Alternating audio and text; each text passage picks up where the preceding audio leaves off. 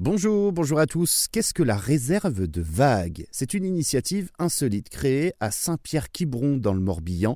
Le but, protéger les vagues emblématiques pour les générations futures. Puisque avec les constructions en bord de mer, eh bien, ces vagues peuvent disparaître aux grandes dames des surfeurs et des amoureux de la mer. Exemple, à Anglet, dans les Pyrénées-Atlantiques, la célèbre barre, l'une des meilleures vagues de France, a été anéantie par un agrandissement du port de Bayonne dans les années 60. On la surnomme désormais la vague perdue. Au Pays Basque, aussi en Espagne, la vague de Mundaka, connue des surfeurs du monde entier, a également été affaibli pendant un temps par un dragage réalisé dans l'embouchure de la rivière attenante et qui a eu comme effet de réduire sa puissance, sa forme et sa fréquence.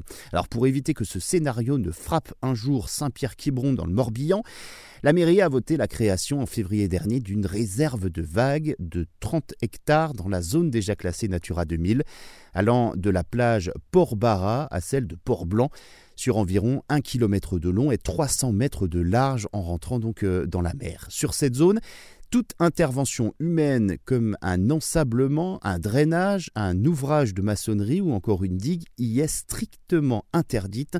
Et ce n'est pas juste une lubie de surfeurs puisque les vagues sont essentielles pour l'environnement.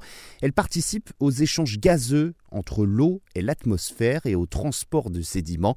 Après ce test dans le Morbihan, pourquoi pas généraliser cette règle et légiférer pour que les vagues fassent l'objet aussi d'un véritable cadre législatif national et que les réserves de vagues soient créées à plus grande échelle.